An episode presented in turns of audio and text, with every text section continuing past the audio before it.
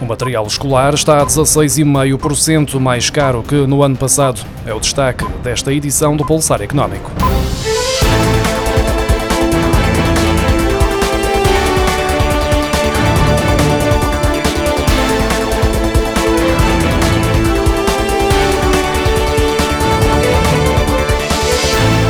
Setembro está a aproximar-se e, com ele, o regresso às aulas. Antes, é tempo de comprar o material necessário para o ano letivo, uma área que não ficou isenta dos efeitos da inflação.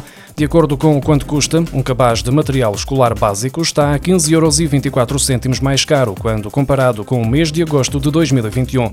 Este valor representa um aumento de 16,54% em relação ao verificado há um ano o comparador de preços mostra que, em agosto do ano passado, um cabaz para um aluno do segundo ciclo, constituído por cadernos, lápis, esferográficas, mochila e outros itens essenciais, custava 92,12 euros. Atualmente, o mesmo conjunto de produtos é vendido por 107,36 euros. Entre os maiores aumentos, destaque para as lapiseiras e minas, que registaram subidas dos preços na ordem dos 205%, e o papel A4 está a 160% mais caro. Os bancos a operar em Portugal tinham depositados no final do mês de julho 82.700 milhões de euros de poupanças dos clientes particulares. De acordo com o Banco de Portugal, este foi o valor mais elevado de sempre no que diz respeito aos depósitos e que representou um aumento de 7,2% face ao mesmo mês de 2021. Contudo, com a subida da inflação para mais de 9%, este total de depósitos vale agora menos 16.600 milhões de euros. Os economistas referem que são os aforradores os mais penalizados pela escalada da inflação, tendo em conta que, apesar de não assistirem à diminuição do saldo da conta, a verdade é que existe uma perda do poder de compra face ao aumento generalizado dos preços.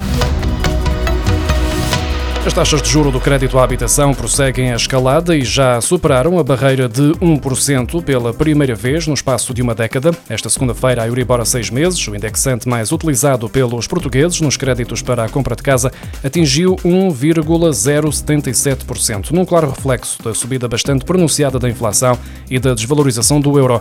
A prestação da casa vai continuar a aumentar nos próximos tempos, até porque o Conselho de Governadores reúne-se a 8 de setembro e é esperada a decisão de uma nova subida das taxas de juro para controlar a inflação, que está em máximos históricos.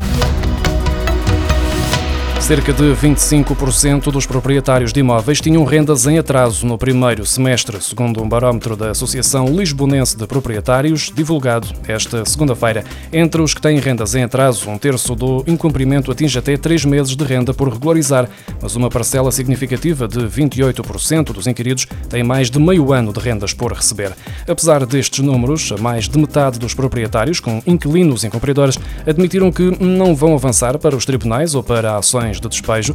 Quanto aos seguros de renda, que diminuem o risco do incumprimento no arrendamento, quase 30% dos proprietários inquiridos considerou os prémios muito dispendiosos e uma fatia de quase 10% não confia nas seguradoras. Desde 1 de julho que os restaurantes, cafés, pastelarias e supermercados que vendem refeições em embalagens de plástico de uso único têm de cobrar uma taxa aos clientes de 30 cêntimos mais IVA, ou seja, 37 cêntimos por cada recipiente. A partir de 2023, esta contribuição vai ser alargada às caixas de alumínio. Perante este custo adicional imputado ao cliente, a Associação de Hotelaria, Restauração e Similares de Portugal e a Associação Nacional de Restaurantes, Provar, alertam que não existem alternativas alternativas viáveis de forma a evitar a utilização destes materiais para acondicionar a comida e, como tal, os negócios de takeaway e das entregas ao domicílio, que cresceram de forma bastante significativa durante a pandemia, vão ser severamente penalizados. O governo aponta como alternativa a utilização dos próprios recipientes por parte do cliente, mas as associações do setor lembram que esta solução não é viável quando o consumidor faz uma encomenda para entrega em casa ou quando recorre ao drive-in, ficando sempre obrigado a pagar a taxa. Tendo em conta os cálculos do governo, só este ano espera arrecadar 10 milhões de euros com esta taxa. A Associação dos Produtores de Leite de Portugal lançou esta segunda-feira um apelo às cadeias de super e hipermercados que subam o preço ao produtor para atingir um valor médio de 50 cêntimos por quilo. Em comunicado, a Associação lembra que no início de agosto foi comunicado à generalidade dos produtores um aumento de 3 cêntimos para setembro, o que levará o preço médio em Portugal para 43 cêntimos por quilo, mais precisamente 40 cêntimos nos Açores e 45 cêntimos no continente, e que os produtores que fornecem fornecem a marca Pingo Doce vão ter a atualização de 8 cêntimos por quilo, o que fará com que recebam um valor superior a 50 cêntimos por quilo de leite. A Prolep desafia todos os restantes compradores a subir de forma imediata o preço do leite ao produtor para atingir um valor médio de 50 cêntimos por quilo de leite em Portugal. Os produtores de leite queixam-se que nos últimos anos a atualização do preço do leite veio sempre tarde, abaixo dos custos de produção, abaixo do mercado europeu e sempre em reação ao aumento aumento do preço de outros compradores ou à procura de compradores espanhóis.